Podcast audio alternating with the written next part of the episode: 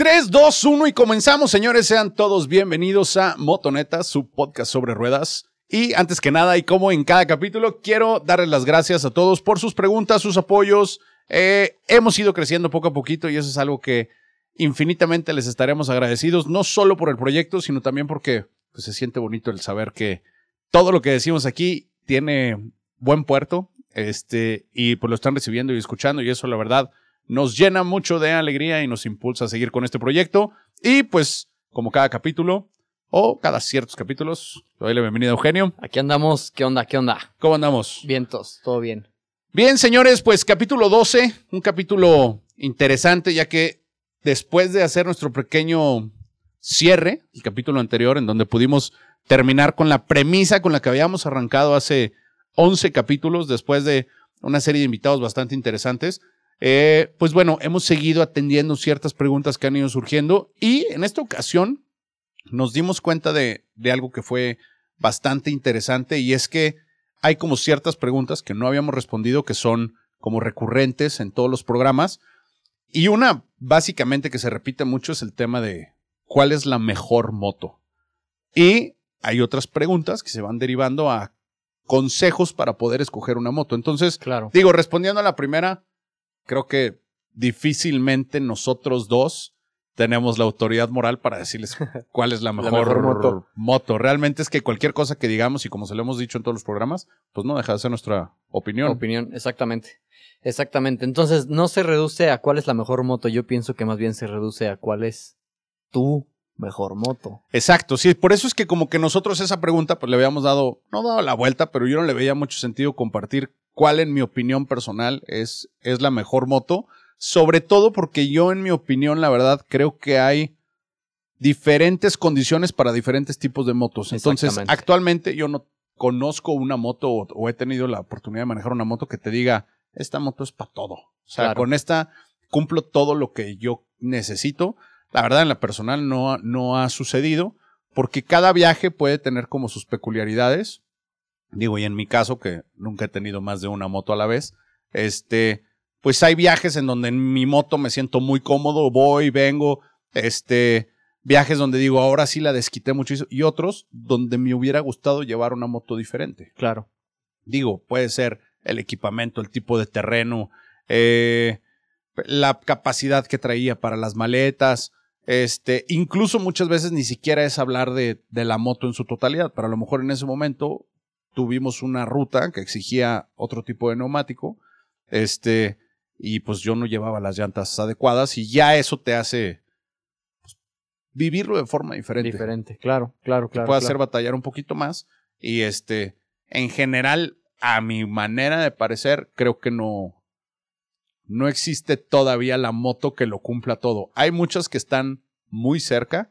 Este, o te ofrecen varias opciones. Puede ser el caso de la, de la doble propósito que te puede dar una gran experiencia en la carretera y además te da las opciones de poder vivir el, el off-road.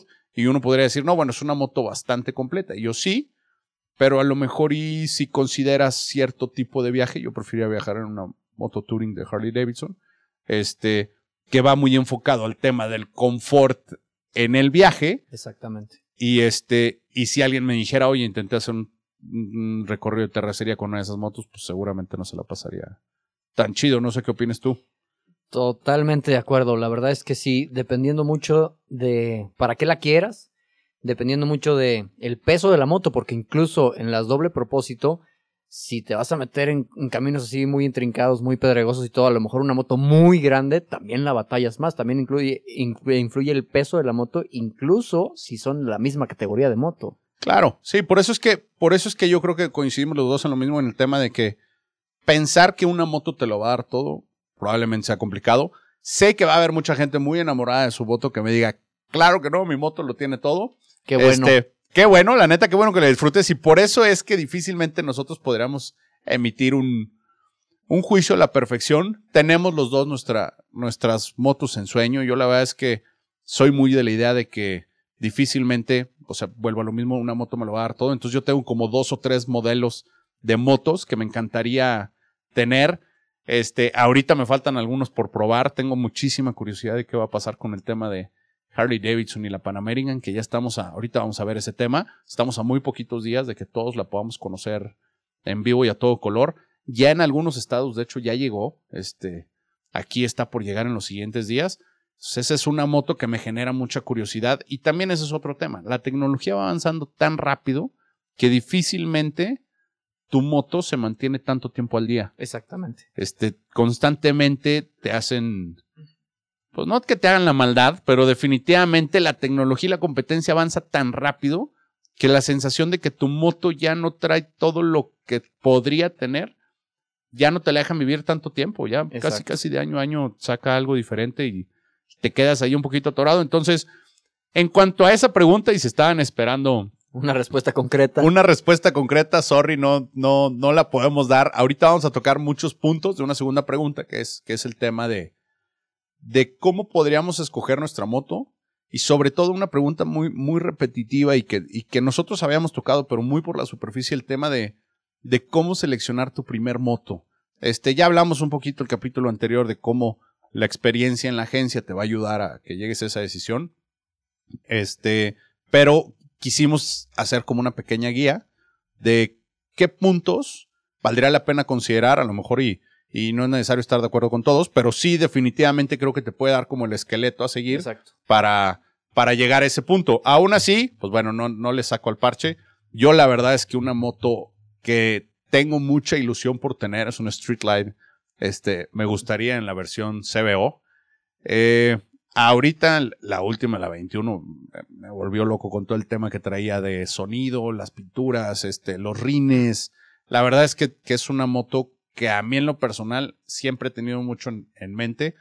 Eh, trae por ahí un tema de que la llanta es muy deportiva, entonces la cara de la llanta es muy delgadita y se vuelve un poco más dura. Eh, en general creo que es algo que vale la pena sacrificarlo un poco para el tipo de manejo que yo tengo y para el tipo de experiencias que yo eh, procuro. Pues, claro. creo que para mí esa moto me funcionaría y estéticamente me mata, me encanta cómo se ve. Este, un tema para mí, pues es que yo no soy jugador de la NBA, pero mido, hizo un 87. Entonces hay muchas motos que se me ven muy cortitas y siento que en esta moto estoy a, a, escala adecuada para, para poder estar, verme y sentirme a toda madre. Entonces, para mí esa sería, no sé, en tu caso, ¿cuál, cuál crees que pudiera ser? Yo tengo dos. La Sport Glide Ok. Que traigo unas ganas. Esa moto me gusta muchísimo. Y la 890 de la KTM. son dos estilos completamente diferentes. Justamente 890 Adventure, a lo mejor ahorita estarán ustedes escuchando como que no existe esa motocicleta. Ya tiene un rato que salió en el mercado y justamente la semana pasada llegó a la agencia aquí en San Luis Potosí. Entonces, si tuvieran curiosidad, este ya anda por ahí rodando uno en la versión R. Está bastante chida. Este, y ahorita está la versión S, entonces si te quisieras hacer una vuelta. Una vueltecita a ver qué pasar tu tarjeta amablemente por caja. Con todo gusto.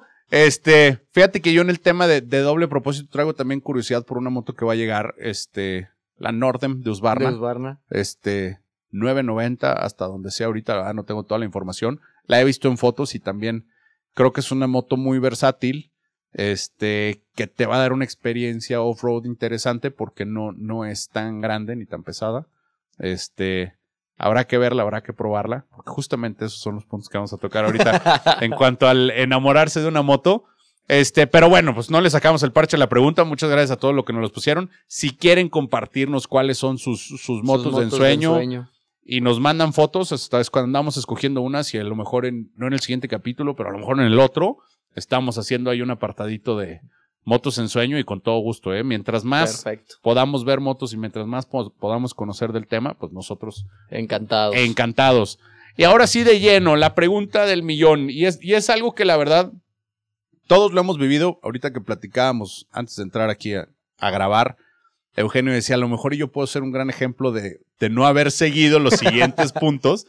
Y es que también el tema de comprar tu primer moto, pues va, va lleno como de un buen de emociones. Este, y a lo mejor es, eso es lo que de repente te lleva a, tomar decisiones un poco precipitadas.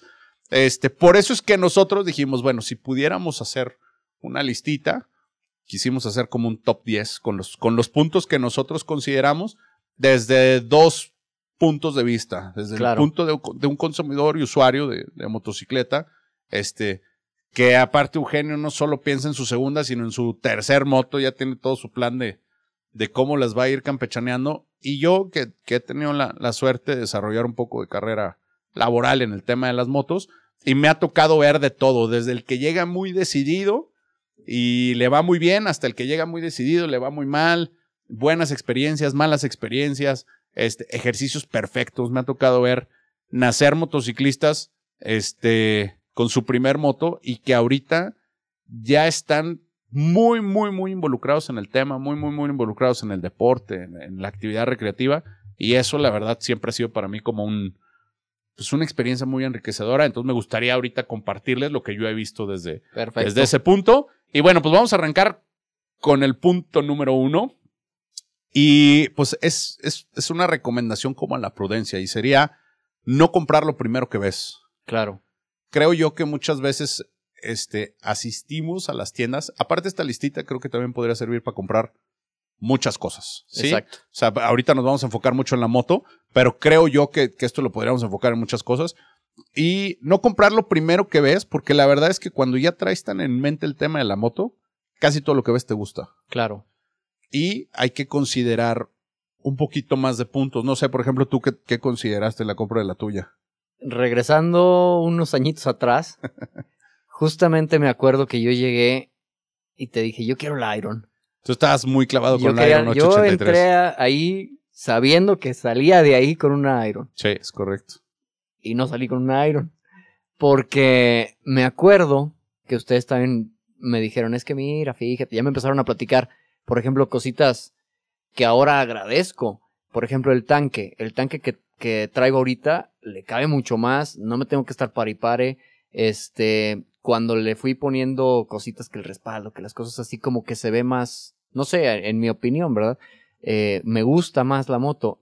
Y en mi opinión también muy personal, porque habrá quien opine lo contrario, la Iron se me hace una moto muy bonita, que si le pones algo, como que ya no es la moto así tal cual la viste, ¿sí me explico? Como que la mía da más oportunidad de irle metiendo cosas y me va gustando más. Y la Iron siento yo que si me hubiera quedado con esa no, no, le hubiera metido. meter tanto. Exacto. Fíjate que sí sucede, y digo, también conforme vayamos platicando, a lo mejor íbamos a decir algunas cosas, no quiere decir que lo que tú hayas preferido o que lo que nosotros podamos recomendar eh, descalifique las otras opciones. Exactamente. O sea, no, no por eso estamos hablando de que tal marca o tal motocicleta no es buena. Sí, en este caso yo estoy eh, hablando de mi experiencia, mi opinión y cómo me tocó a mí. Sí. Si habrá quien le tocó diferente, pues está chido también. No, y hay, y hay, usuarios de diferentes motocicletas. Por ejemplo, ahorita que hablábamos de la autonomía en las, en las motos, podríamos hablar de la 48, que, que, es un modelo muy icónico de, de Harley Davidson, un 1200 que tiene muchos detalles en diseño.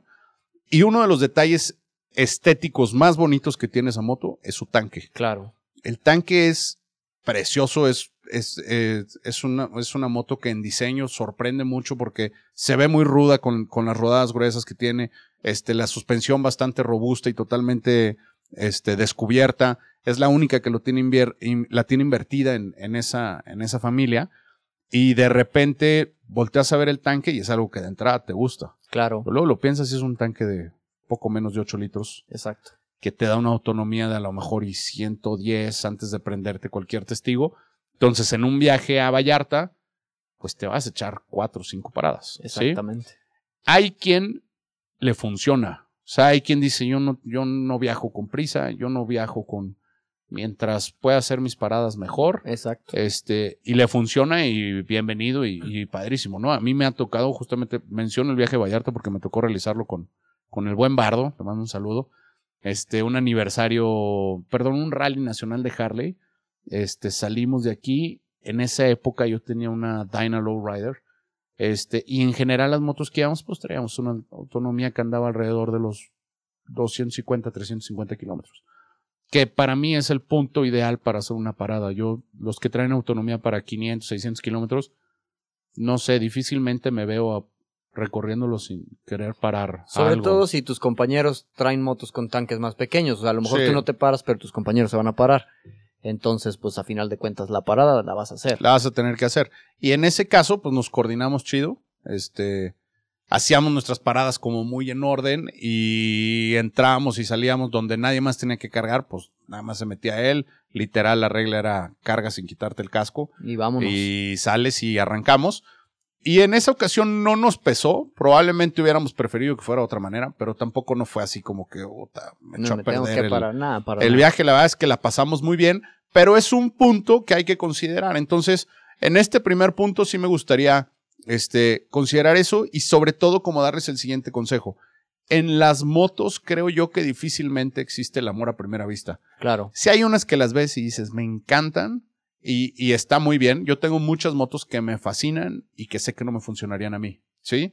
Pero me encanta verlas y, y cada que veo fotos, este, pues las, las veo con mucha ilusión y a lo mejor el día de mañana si hay la oportunidad de tener tres, cuatro motos, bueno, a lo mejor y le doy el lugar de, de la tercera, que es una moto que sé que voy a utilizar poco porque me va a funcionar poco, pero en mi caso personal, que, que no me puedo dar el lujo de tener más que una moto a la vez, pues tienes que escoger por bien porque es la que vas a estar utilizando. Exactamente. Entonces yo les diría que más que amor a primera vista debería de haber un amor a primera rodada, darte la oportunidad de, de conocer la moto, si no es una demo en, en las agencias, pues que sea la de un amigo, la de un conocido, si no al menos tomarte el tiempo en la tienda, subirte, ver, ver que ergonómicamente te, te funcione Claro. a tus dimensiones, a tu postura, este, que calce bien. claro. ¿sí? ¿Sí? que no te quede grandota ni pequeña, porque si Exacto. no vas a andar batallando después. Una moto puede ser perfectamente como un zapato, cabrón. Medio número abajo, este... y vas a andar batallando. No lo escoges, simplemente, o sea, a lo mejor y está tu zapato que querías, tu tenis que querías, la bota que querías,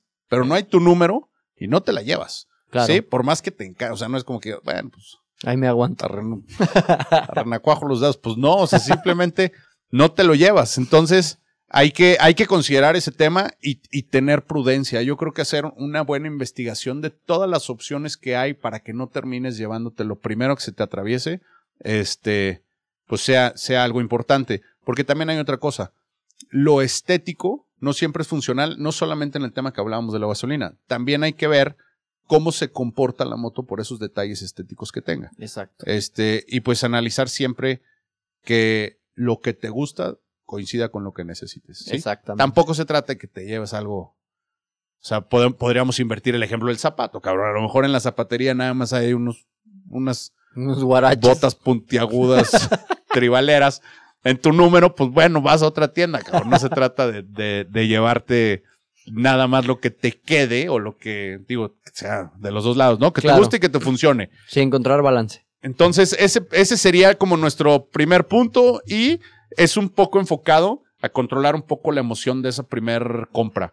Porque, créanme, si, si hay mucha pasión en el tema de, de buscar tu moto, las emociones se aceleran mucho ya cuando estás cerquita. Yo me acuerdo que Sí. tú al final ya estabas desesperado. cabrón. Porque no llegaba. Me acuerdo que cuando yo llego, ya traía este. Pues ya traía mi enganche, ya traía todo listo. Y aparte me tocó la mala suerte de que mi moto no estaba ahí con ustedes. Correcto, no, no la teníamos. La tuvieron que mandar pedir de no me acuerdo dónde. Creo que nos apoyó alguna otra agencia, si no me equivoco. Sí, y se las mandaron y todavía me tardó como una semana más en llegar. No, pues no. Ya me comían las ansias y sí pasa, en cuanto entras, ya traes la lana, tú te quieres salir de ahí con moto. Con moto. Y, y en ese momento. Y la verdad es que a lo mejor sí vale la pena Enfriar cabeza y decir, ¿sabes qué? Ok, ahorita no está lo que necesito, no pasa nada, la próxima semana la consigo. Y no decir, no, ya, de una vez, sale y vámonos. Porque... Que te puede generar muchas malas experiencias. Ahorita, conforme vayamos avanzando con los puntos, vamos a ir tocando puntos de, relacionados a, y a lo mejor al final hacemos un cierre sobre qué tanto tuviste que considerar para así llevártela. Y le brinco al punto número dos, considerar tu experiencia este, de manejo. ¿Por qué? Porque una cosa son tus habilidades de manejo, que, que es importante considerarlas, y también qué es lo que pretendes hacer con la moto. ¿Me explico? Exactamente. Si andas buscando una moto que simplemente vas a utilizar para andar en ciudad, bueno, pues a lo mejor y no necesitas algo con tanto volumen o tanta autonomía. Este, el equipamiento, pues a lo mejor y lo puedes reducir a poder echar unos papeles, no necesitas llevar equipaje para cuatro días. Eh, podrás prescindir a lo mejor del asiento de pasajero. O sea, hay muchas cosas que a lo mejor y puedes ir eliminando para tener una moto muchísimo más práctica, porque esa es la actividad que necesitas realizar. Ahora, puede ser el ejemplo totalmente contrario, que tus planes sean viajar, este, que tus planes sean competir, que tus planes sean este, realizar cierto tipo de recorridos. No sé, mucha gente me ha tocado que me diga, no, es que yo la quiero para meterme al rancho. Digo, órale. No sé si una Harley sea. No. ¿Sí? No, es que aquí al rancho tenía fregón, la, la, la, carretera, no sé qué, y luego me echo 20 kilómetros de terracería. No, pues ahí ya. Es muy probable que, dependiendo de la terracería, pero es muy probable que la pases muy mal, cabrón. Entonces, considerar tu experiencia de manejo también para no comprar algo que, que te pueda generar un accidente en cuanto a peso, en cuanto a dimensiones. Este, hay motos, pues, con motores pensados para, para desarrollar ciertas actividades y a lo mejor y no, no es lo que necesitas en ese momento. Exacto, exacto. Desarrollar esas habilidades y a lo mejor ir creciendo en motos como vas creciendo y desarrollando tus habilidades de manejo. Este, teniendo esa consideración, te puedes, la verdad, evitar el, el cometer un error grande. Claro. En, en, cuanto al no poder disfrutar tu, tu moto. Así es que ya con la calma que pedimos en el primer punto, en este segundo es pues analizar bien, bien, bien qué va a suceder con, con esa moto. De ahí le brincamos al punto número tres y es algo relacionado a, pero luego mucha gente como que no, no le pondría tanta atención. Es importante considerar tanto tu peso como tu estatura. Exactamente. Y puede funcionar en muchas direcciones. ¿Por qué?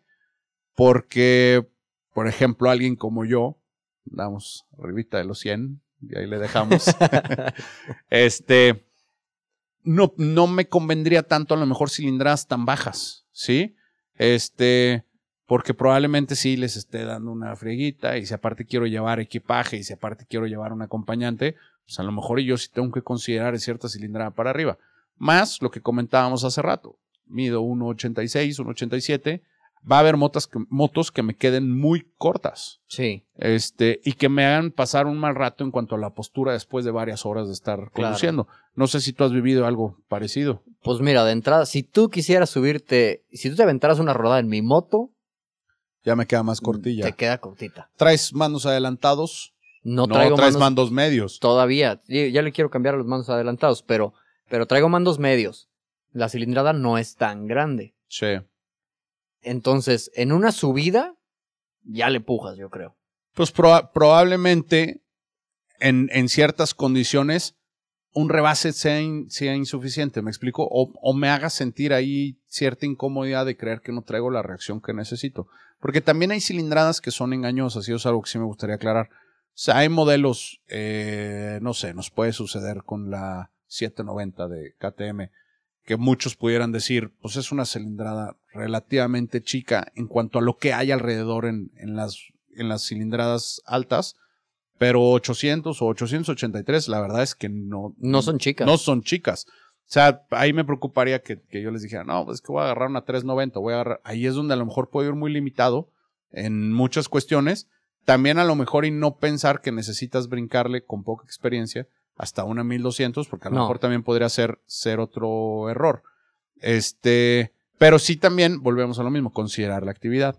Una cilindrada chica con mi peso, este, viviendo en Zacatecas, pues la voy a pasar fatal, cabrón. Subidas y bajas todo el día o irme a meter a San Miguel, a lo mejor y ese día no la voy a pasar tan bien. Entonces, pues yo creo que, que es importante considerarlo. Hay forma de ajustar ciertas cosas con el equipamiento, por ejemplo. O sea, a lo mejor y tú al principio sentías que los mandos medios eran suficientes. Por mandos medios nos referimos a los posapiés. Originalmente en varias motos, pues van una altura regular, que es a medio cuadro. Hay motos que los traen al frente del cuadro para llevar como una posición más. Claro. pues es que no sé qué sea. Depende. iba a decir cómodo, o probablemente sea cómodo para mí. Otra persona me puede decir el, el mando medio a mí me hace sentir más seguro. Y ese es otro punto. Sentirte seguro normalmente lo puedes traducir a, confort. Claro. Sí, que vienes menos nervioso. Exactamente. Entonces, a lo mejor y tú si solucionas ahorita una necesidad que no tenías al principio. Exacto. Y fue como una compra adecuada el decir, bueno, me llevo esta, los mandos medios están a toda madre, y ya ahorita que me siento más cómodo, más seguro, ya los puedo adelantar y, y, tenerlos sin, sin ningún problema. Sí, sí, sí, claro, claro, claro. Entonces, pues esa parte, considerar la peso y estatura, en general, la ergonomía de la moto no se adapta todos los cuerpos. No todas las motos son para todos. Sí, Entonces, si no alcanzas ni a pisar. pues, Ah, fíjate, qué bueno que lo mencionas, porque ya me lo iba a brincar. Si estás chaparrito, también te la puedes pasar fatal en una moto muy alta. Exacto, exacto. No, y hasta peligroso puede ser. Sí. Muchas veces las caídas, digo, no, no es por tirarle a los chaparritos, no quiero tener que ser un capítulo con, De un, con chaparrito aquí. Pero muchas de las caídas son por mal soporte en los pies y ni siquiera son en la carretera, son en las casetas, en la cochera, en la gasolinera, por no tener el apoyo adecuado este, Sí. con la moto adecuada. Entonces, es- a eso a lo mejor muchas veces también el, el no tener el calzado ad- adecuado, claro. nuevamente, este, pues se vuelve ahí un punto. Entonces, considerar eso, la verdad, les va a ayudar a tomar una, una decisión muchísimo más consciente de lo que va a suceder con su moto y pues la van a pasar bastante chido. Eh, vámonos con el punto número cuatro, y es algo que ya ahorita más o menos lo platicamos. Considerar el equipaje y el equipamiento que se le puede poner a la moto. Ejemplo, hay muchas motos deportivas muy bonitas y la verdad es que el, el tema de la moto deportiva de unos años para acá ha ido creciendo en cuanto a que ya no necesariamente la compran para competir, este, sino que la utilizan por, porque les gusta el manejo y para moverse en la ciudad y todo eso. Pero muchas veces esas motos no tienen ni espacio para el pasajero o ni espacio para un- una mochila. cabrón. Exacto. Lo que quieras traer lo vas a tener que traer contigo en una mochila, en tu espalda. Entonces, a lo mejor y ya un viaje a Guadalajara, este, pues no está tan chido, ¿sí? No está tan cómodo. Hay quien se lo avienta porque realmente lo que busca es la experiencia del manejo y en ese caso dice, a mí no me importa traer la mochila, yo lo que quiero es la experiencia del manejo deportivo. Volvemos a lo mismo, cada quien anda buscando algo en específico. Una moto que te funciona bien a ti, no me puede funcionar bien a mí. Exacto. Ese es el tema. El equipamiento a ti te sucedió, más o menos has podido ir adaptando tu moto a lo que tú haces. A lo que yo hago. Porque al principio, este, la, la idea original era que yo la iba a traer en la ciudad nada más y dos, tres rodaditas cerquita. Y conforme fue avanzando el tiempo, pues, pues no. O sea, sí la sigo usando todos los días, pero ya empecé a salir mucho más. Hace un año, no sé, ya llevamos mucho tiempo saliendo ya más lejecitos bastante seguido. Y para empezar, mi moto no traía asiento de pasajero. Sí. no traía los posapiés para el pasajero. Tampoco traía respaldo. Y aviéntate, por ejemplo, en el caso de Laura, aviéntate una rodada de aquí a Matehuala, por así decirlo, porque a cada rato vamos seguido a Matehuala. Aviéntate una rodada de aquí a Matehuala sin respaldo y con una mochila cargada, está bien cañón. Reivindicándome con Lau por el tema de los chaparritos, se la llegó a aventar con mochila, Sí. Y sin, respaldo. Neta, eso está de, de reconocerse y de tener, digo, ya, ya, la, ya la conocieron en uno de los podcasts. Esas son muchas ganas de estar Exacto. ahí, cabrón. Exacto. ¿Sí? Entonces, la verdad es que a un principio, pues te lo, te lo avientas, pero ya llegó un punto en que te dijo, Ya. no la mueles. Y un, algo importante es que tu moto permitía esa, ese equipamiento. Porque pudo haber sido que escogieras otra moto, Una de pista y ya olvídalo. olvídalo, o sea, era eso o cambiar de moto. Exacto. Y ahí es donde se vuelve complicado, porque pareciera fácil el tema de decir, bueno, pues la vendo y le brinco, ¿no? Sí, no, no tiene ninguna complicación siempre y cuando no le tengas tanto aprecio a esa primera inversión que le hiciste, porque la vas a lastimar un poquito. O sea, eso es definitivo. Ahí se te va a ir un poco de lo que invertiste este, en un cambio eh, apresurado de moto. Exacto. Que me ha pasado muchas veces. El tema de considerar tu experiencia en la moto también. Me llega mucha gente que ya sabe andar en moto, que ya tiene cierta experiencia, pero que hace muchos que no se sube y tiene temor de que no le vaya a agarrar. Y pum, se van por una cilindrada bajita, este, o por una moto más sencilla. Y a los dos meses están ahí conmigo. ¿Sabes qué? La regué, debí haber brincado una cilindrada más allá. Entonces, consideren su experiencia en todas las direcciones Exacto. y consideren el tema del equipamiento. Digo, tú, tú eres un gran ejemplo, ahorita ya la traes muy diferente a como la tenías al, al Sí, principio. ahorita ya. No, hombre, la defensa.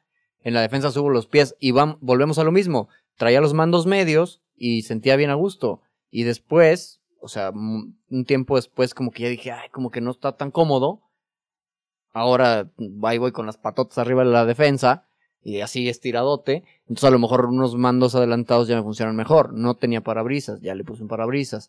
Este, asiento de pasajero, respaldo, posapiés de pasajero. Ya conseguí unas maleteritas también porque no podía cargar nada. Ya trae maleteras también. Este, y son cosas que han ido este, cambiando surgiendo. es, pues sí, conforme ha pasado el tiempo. Y afortunadamente la moto me lo permite.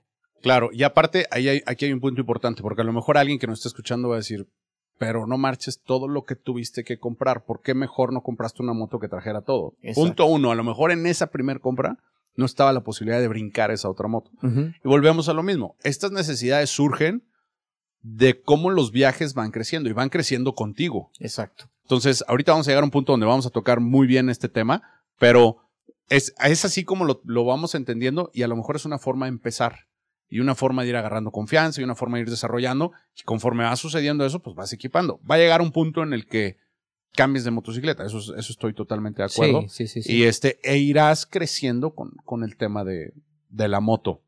Este, otro punto importante, y ahorita se conecta un poquito con el tema que estábamos hablando. No siempre lo más caro es lo mejor, ¿sí? O sea, lo mejor y, y pudo haber Eugenio pensado, y, no, ¿sabes qué? De una vez todo, y al cabo lo voy a financiar, y al cabo no pasa nada. Y se la lleva con todo puesto, y la moto en donde Lau iba a poder ir casi, casi que chateando y no va agarrándose de ningún lado y no disfrutas la experiencia porque no hiciste la, la decisión financiera adecuada, ¿me explico? Exacto. Y empiezas a sufrir el tener que pagar la moto y empiezas a sentirte muy presionado porque a lo mejor y, y tienes este, pues la gran moto, pero no tienes cubiertas otras cosas. Y terminas aborreciéndola. De hecho, el, el punto número 6 es ese. O sea, el 5 era el, el tema de no, no siempre lo más caro es lo mejor, pero el punto número 6 habla de eso, considerar cómo y cuándo la vas a pagar. Claro. Sí, pues, si te vas a gastar todo en el, o sea, bueno, en el caso de que lo saques con, con financiamiento, si te vas a gastar todo tu presupuesto en pagar la mensualidad y no se te va a ajustar ni la gas, pues Bien dicen, ¿no? La frase esa de que si tienes para el whisky, tienes para los hielos. Ok, entonces antes considera que hay que comprar hielos. claro. Checa qué whisky te vas a comprar. ¿sí? Exactamente. Entonces, ese sería como que también un, un consejo, porque sí me ha pasado ver que en ese, en ese, este, el estar emocionado por comprar. Digo, nosotros no somos nadie para de- detener a nadie. O sea, mañana Claro. llegas y me dices que quieres un trike CBO de un millón de pesos y más dime cómo y yo te lo entrego. Pero sí me ha pasado que en ese no poder aconsejarlos al 100% o no querer detenerlos, llegues al mes y me digas, oye, lo quiero vender y, y termina siendo una mala experiencia. Yo creo que ninguna marca este, pretende eso. O sea, todos pretendemos que, que te lleves la moto, que te la pases bomba desde el día uno Que la disfrutes, Este, de eso se trata. y que vayas creciendo y que al rato me la quieras cambiar o me la quieras accesorizar. Si yo vengo y, y te doy una cachetada ahí con, con la más cara, porque pues vi que podías y déjame ahorita le saco la lana, pues tristemente a lo mejor nunca vuelvas, Claro. porque al poco tiempo vas a decir, ¿sabes qué? No, no fui bien asesorado. cabrón. Claro. Fui Te vas para otro lado y ya está. mal aconsejado por estos cabrones. Claro. Y bueno, punto número siete, hace hilita con los dos anteriores, hace hilo con los dos anteriores. Hay que considerar los gastos ocultos de tener una motocicleta. Este, Que son varios. son varios. Uno, pues el tema de, de todo lo que tienes que a lo mejor y conforme vas avanzando en el andar de la moto, porque fíjate algo, algo muy cierto. Eh, mucha gente llega y me dice, oye, una moto, y, y como están justamente pensando en el gasto y en el no sé qué, siempre me dicen, no, yo la quiero para la ciudad. Igual y los viernes me voy en ahí en la oficina. Así y no sé empecé qué". yo. Y yo empiezo a ver y le digo, a ver, te juntas con gente que sale de viaje. Tienes familiares que salen de viaje en moto. Tienes, muy probablemente, o el 99% de los casos, vas a terminar ahí. Claro. Porque ya la tienes, ya nada te detiene a poder acompañarlos. Entonces, en el considerar qué vas a hacer, también considera el entorno en el que te mueves. Si no conoces a nadie, si, si, si a lo mejor y eres el primero en la familia, que- bueno, a lo mejor la tentación de que te salgas a la carretera va a ser menor. Claro. Pero si todos tus primos salen a la carretera, no le doy más de dos domingos para que estés atrás de ellos. Entonces, considerar eso y en los gastos ocultos, por favor, no dejen de considerar y nunca escatimen en esta parte que es el equipo de protección. El equipo de protección. Traer un buen casco, traer una buena chamarra, este, unas buenas botas. En caso de, de incidente, que digo, nadie lo quiere, eh, puede ser una gran diferencia este, en, en cómo, cómo termina ese desenlace. Yo muchas veces les digo a, a los clientes que me toca atender o si por algo me toca escuchar que están comprando casco, digo, mira, imagínate que, que no importa, que no vas a comprar el casco, pero que yo te voy a prestar uno para que le corres y le des con madre a la pared, de cabeza. Y tengo uno de 100, uno de 50 y uno de 20. ¿Cuál vas a agarrar, cabrón? Sí, pues sí. El tema del no siempre lo más caro, a lo mejor también aplica para los cascos, pero a lo mejor y te digo, bueno, tengo uno de fibra de carbono, tengo uno de, este, no sé, material intermedio. Y una tengo, vacinica. Tengo una vacinica de plástico rígido. ¿Con cuál le quieres ir a dar a la pared? Exacto. Entonces, buscar al menos en ese tema, no desfogarnos totalmente en la moto y siempre dejar un apartadito para el tema del equipamiento. Claro. Muchas veces es mejor no irte por la moto ideal, este, a lo mejor y verte un poquito más conservador en ese tema, pero tener cubierto el poder asegurarla, este, El seguro es, el, el seguro que en el tema de las motos, como hay mayor riesgo, pues desde luego es un poco más Es caro. más caro. Traer un buen casco, traer una buena chamarra. De verdad vale mucho la pena que no, que no dejamos eso fuera de la ecuación, porque muchas veces, pues ya me emociono y yo traía 10 pesos para gastar Y me gasté 9.90. y sí, y entonces andas viendo que si el casco seminuevo, que si el... O que si alguien me presta uno y no, está, está Y la verdad es que ese tema puede, puede terminar mal, o sea, la Claro. verdad es que puede ser una historia que, que no nos guste a nadie. Esos gastos ocultos, pues hay que tenerlos en mente y hacer esa, esa compra adecuada para que salgamos pues bien ajuarados y con todo lo que, lo que necesitamos. Sí, sobre todo que, que es, es bien importante porque volvemos a lo mismo. A mí me pasó. Eh, Compré la moto, este, y así todo mi presupuesto dije, ya, de una vez. Y lo, lo, bueno, saqué la moto, ¿no? Y luego, ay, el casco. Oye, papá, préstame un casco para ir por la moto a la agencia. Ya ando con Claro. un casco prestado. Y luego, creo que a la semana o a las dos semanas me, me habla Meca y me dice, ¿qué onda? Vámonos a la primera rodada. Y yo, órale. Ay, ¿y cómo lo va a hacer? No tengo casco, Laura no tiene casco, no tenemos chamarras, no tenemos nada. chaparreras. Chaparreras, las chaparreras que tengo me las regaló el Meque y las de Laura se las regaló Bere, muchas gracias, los saludamos otra vez. Este, entonces sí es algo bien importante a considerar que vas a tener que gastar en casco, vas a tener que gastar en guantes, este, equipo de protección y otra cosa que no hemos mencionado hasta ahorita, los servicios. Los servicios puede, puede ser, dependiendo de la marca y la cilindrada, que algunos sean más caros que los de tu coche. Claro, Y siempre les voy a recomendar, de hecho el siguiente punto es considerar las garantías que te entregue la marca que estás a punto de comprar. Y las garantías siempre van amarrados al tema de cumplir eh, con el tema de, de los servicios. ¿Qué es lo que sucede con la moto? Que es algo que, que muchos sabemos, que otros no tienen tan en mente. Todas las fuerzas involucradas en el funcionamiento de la moto provocan que requiera más mantenimiento. ¿Por qué? Porque hay vibración, este, porque solamente hay dos puntos de apoyo, porque las suspensiones funcionan diferente, este, eh, muchas, muchas motos generan muchísimo calor. Todos estos factores, pues no se necesita ser ingeniero para saber que generan desgaste. Y esto genera que tu moto requiera más mantenimiento. Por ahí tengo un buen amigo que no voy a ventanear, pero la realidad es que él creía que era como su coche y a su coche se lo hacía mal, cabrón. o sea, no le revisaba nunca las llantas, nunca nada. En el tema de la moto, por tema de seguridad, nosotros lo hemos platicado aquí, pues si se puede cada salida, cada salida revisa la presión de tus ruedas. Si se puede cada salida, ve cómo andas de lubricación de cadena. Si no, bueno, cada dos, tres tanques, ¿sí? Este, o ten ahí una rutinita de cada cierto tiempo, pues lavarla, revisar que, que, que no haya ningún tornillito que se haya zafado. Porque Claro. les digo, el tema de la vibración, de las fuerzas involucradas en los giros, y del clima Este, está todo... todo está expuesto. Exacto. Entonces requiere que le metas mucho más. Este mismo tema también te da mucha tranquilidad el saber que tienes una buena cobertura de, de garantía.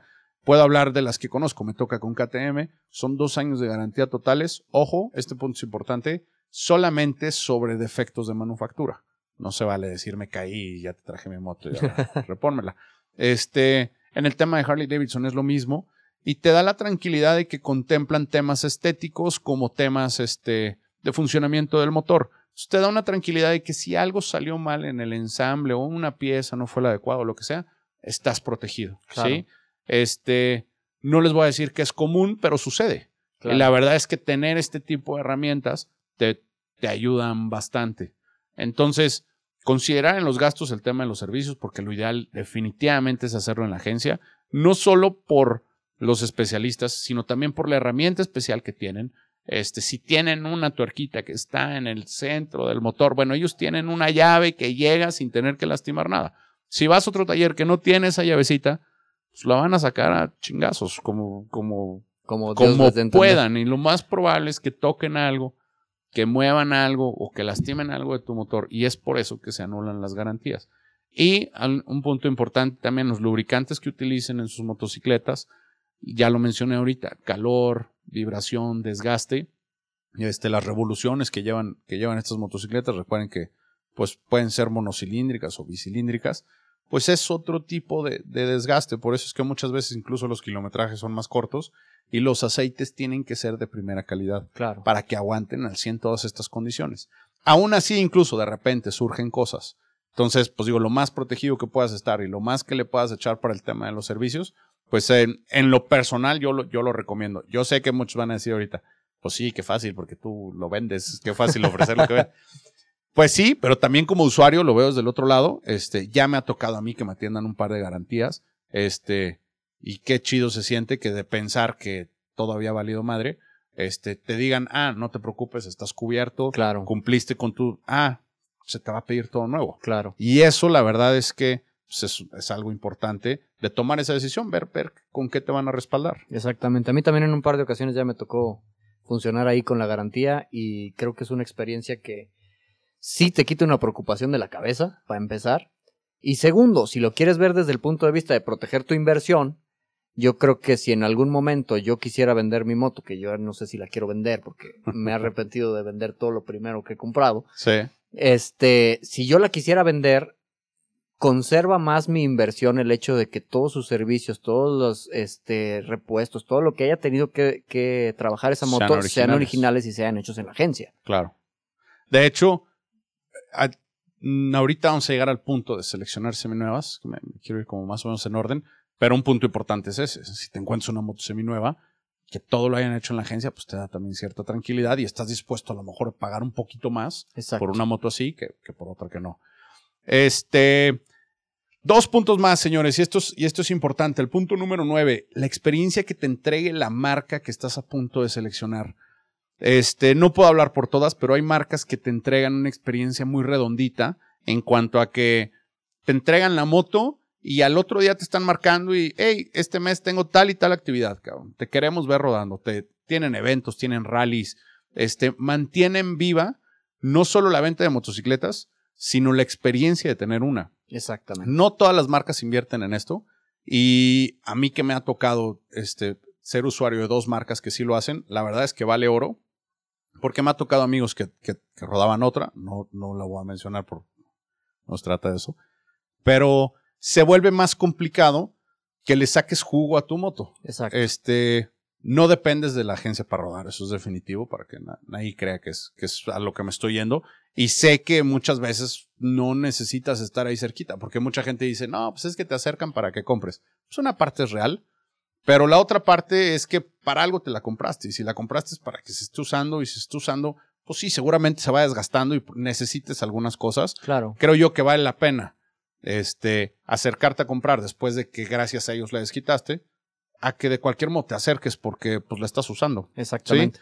Entonces, todo lo que te puede ofrecer la marca en cuanto a experiencia, creo yo que vale la pena considerarlo, ¿no? Y a lo mejor, este sí no fue mi caso, pero a lo mejor tú compras tu moto y no tienes amigos que tengan moto, no tienes familiares que tengan moto, entonces dices, ¿y ahora? ¿Me voy solo o qué?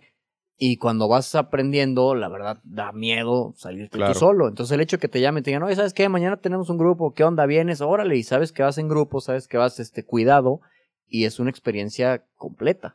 E incluso que tengan curso de manejo, varias cosas que te pueden ir acompañando, pues la verdad es que sí lo consideramos un punto que, que definitivamente debes de tener en mente para, Claro. para tomar tu decisión. Y el último, y este es pues una, una recomendación un poco personal, eh, ir poco a poco. Eh, ya en los siguientes puntos lo fuimos sugiriendo, de que a lo mejor y no te llevas tu, tu moto de ensueño o la más grande o, o la más chingona. O sea, Claro. a lo mejor y te llevas en ese momento lo que puedes y lo que necesitas y no necesariamente va a ser tu moto de toda la vida. Entonces, ir paso a paso en el tema de la compra y ir paso a paso en el tema del manejo. Claro. Porque todo puede salir mal con una mala salida, con una mala decisión. Este, si son de tus primeras experiencias y ves que el clima va a estar un poco adverso, probablemente valga la pena ese día no salir y esperarte y echarte unas cuatro o cinco rodaditas y luego ya decir, ahora sí Claro. salgo a la lluvia. ¿Qué digo? Ya, ya estando dentro en el tema de la moto, pues te puede llover, te puede haber aire, puede haber polvo y de cualquier modo hay que salir, y de cualquier modo hay que estar.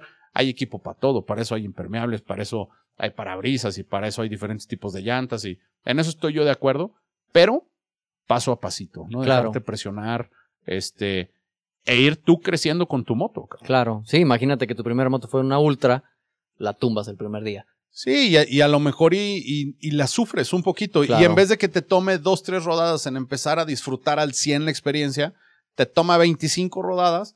Y si no llegaste a la rodada 25, ya la dejaste en la cochera y ya pasó un año y ya la quieres vender. Y entonces voltean y me toca mucha gente que dice, es que fíjate que yo tuve moto, pero no, como que no era lo mío. Y analiza su experiencia y dices, no, no fue lo tuyo porque no lo hiciste bien. Exactamente. Si lo hubieras vivido de otra manera, seguramente ahorita andarías en, Claro, en moto y te estarías pasando poca madre. completamente de acuerdo.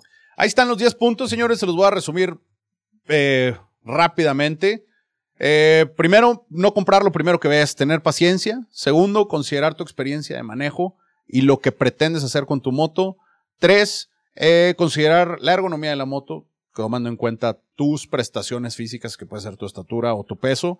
Este, considerar que la moto sea equipable eh, para lo que tú necesitas hacer.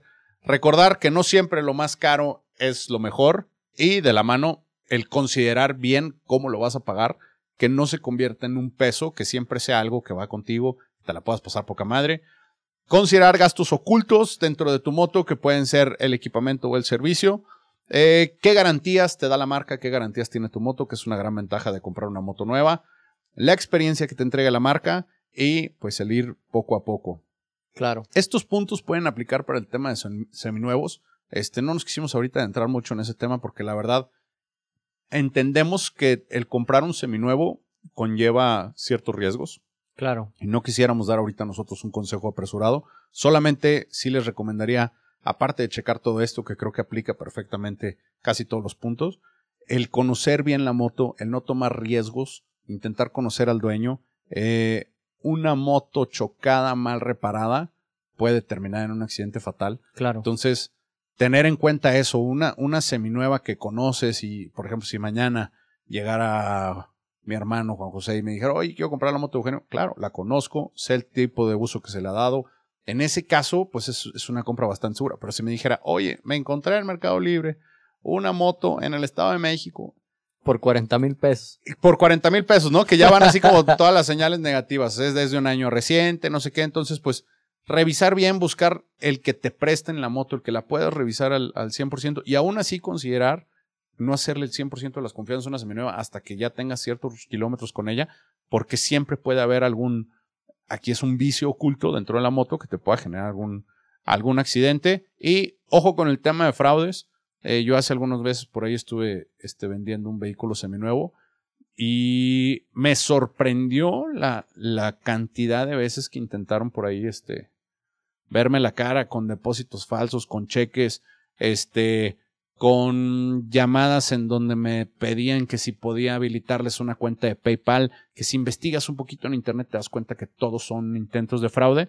Entonces, pues mucho cuidado con eso. Yo lo que les recomiendo, este, si van a comprar, pues no depositar hasta tener algo en la mano. Si van a vender, no soltar nada hasta tener depósitos en firme. Y en firme me refiero a en su saldo, porque ya por ahí hay algunos truquitos que te pueden hacer para que te llegue el mensaje del depósito, Y a lo pero mejor no mientras, tienes nada. exacto, mientras no aparezco, a lo mejor está salvo buen cobro o algo. Entonces, pues considerar eso y, y este y tener mucho cuidado. Claro. Así es que, pues ahí están. Sé que con esto más o menos abarcamos varias de las preguntas que estaban, que no las dijimos tal cual, pero muchas iban enfocadas en, en estos temas que se pueden resumir bien en, en el cómo escoger o una moto o una primer motocicleta. Entonces, espero que les sea de, que les haya sido de, de utilidad. utilidad. Este, si tienen comentarios, quejas, eh, recomendaciones, sugerencias, ¿O pues quieren por que pidamos disculpas? Si hay que pedir disculpas nuevamente. Este, ya tenemos callo en el tema. Y este, y pues bueno, pasamos a eventos próximos, señores. Ya les decía hace ratito, la Pan American está a pocos días de llegar a San Luis Potosí. Este, de hecho, de cuando esté saliendo este capítulo, ya estamos a nada. Así es que si están interesados en conocerla, por favor revisen las redes sociales de Harley Davidson San Luis Potosí. Van a tener por ahí una pequeña presentación. Están llegando pocas y se están yendo rápido. Así es que la oportunidad de verla en vivo es ese día y los poquitos días que esté en piso, porque este, por lo que entiendo, esa moto ya tiene dueño. Y este, y irán llegando otras, pero creo que ahorita que estamos en el lanzamiento se va a manejar así. Así es que si pueden y, y quieren, aprovechen esta primera oportunidad. Este viene con muchas cosas interesantes que a lo mejor me guardo para un siguiente capítulo. Este, pero creo yo que vale la pena que, que se tomen ese ratito Una de vueltecita experiencia. para conocerla. Y ojo, señores, también en los siguientes días, por ahí a finales del mes de julio, van a tener una actividad súper chida que es un Poker Run. Algunos ya saben cómo funciona la, la dinámica. Los que no, pues bueno, es un recorrido de cinco puntos por la ciudad en donde vas recibiendo cartas, cartas de póker tal cual. Este se va a armar entre tercias. Entonces tienes que llegar con tu tercia, recibes esta carta, cambias de punto. Y en el punto final vamos a tener este la oportunidad de que juegues con, con la mejor mano que puedas armar. Y de todos los que están participando, la mano más alta, pues irá a ganar. Se van a tener diferentes premios. Por ahí va a haber algunos patrocinadores, estén bien atentos. Ya está por ahí apuntado Panqueso de Sierra Leona. Está La Gozosa de Pozos. Este, tenemos por ahí un casino con el, con el cual vamos a tener no solo esta actividad, sino unas más que va, que va a estar bastante chido. Este, una haciendita para que podamos agarrar algo de carretera. Este, vamos a pasar por ahí cerca de, Armadillo. Entonces, la verdad es que yo creo que está interesante. Yo ya estoy apuntado. Es diferente porque, pues, normalmente la rodada, pues, es vas y vienes, y aquí va a tener su parte de rodadita urbana, que casi nunca se organizan temas así, y hay mucha gente que le gusta mucho el rodar en la ciudad. Claro. Este, más con este pretextazo que, que nos están dando aquí los de Harley Davidson San Luis. Entonces, pónganle atención al tema y ojo porque por el tema de la baraja no tiene un cupo limitado. Entonces, en cuanto se junten las tercias, se cierra porque ya no puede entrar más gente porque no puede haber más barajas. Exacto. Entonces, este, pues para que se pongan las pilas, ¿no? Claro. No, yo ya estoy apuntadísimo, nada más que salga la fecha y yo estoy adentro. Ya está. Señores, pues muchas gracias por este capítulo 12. Ha sido un gusto poderles compartir todo, toda esta información. Ojalá nos puedan retroalimentar mucho en cuanto a lo que se comentó el, el día de hoy. Eh, me han hecho preguntas de, de modelos específicos de motocicletas. Creo que sí, en los siguientes capítulos nos vamos a dedicar ahí como a lo mejor y hablar de alguna, subir, subir fotos, Claro. eh, seguir dando nuestra opinión al respecto. Creo que, creo que vale la pena el, el tener eso y este, y que ustedes se puedan ir pues quitando algunas duditas. Igual, les recomiendo mucho acercarse a los vendedores de la marca que andan buscando. claro. En serio que es la mejor forma de tener una asesoría correcta que te ayude a cubrir estos puntos. Ellos te irán dando las prestaciones de la moto y te irán orientando. Si sientes que no lo estás haciendo, si no lo están haciendo, pidan el cambio de vendedor o vayan a otra tienda. Deben de darles esta información para que ustedes puedan tomar una buena decisión. Exactamente. Muchas gracias. Recuerden, la mejor forma de apoyarnos es like, compartir y suscribir en cualquiera de las redes sociales, Facebook, Seguir. YouTube, Facebook, YouTube, Spotify. Spotify. Este, si le pueden poner play a todas, pónganle play a todas. Si lo pueden compartir, se los vamos a agradecer eternamente. Y Nos pues vemos nada, en la siguiente. Adiós. Bye.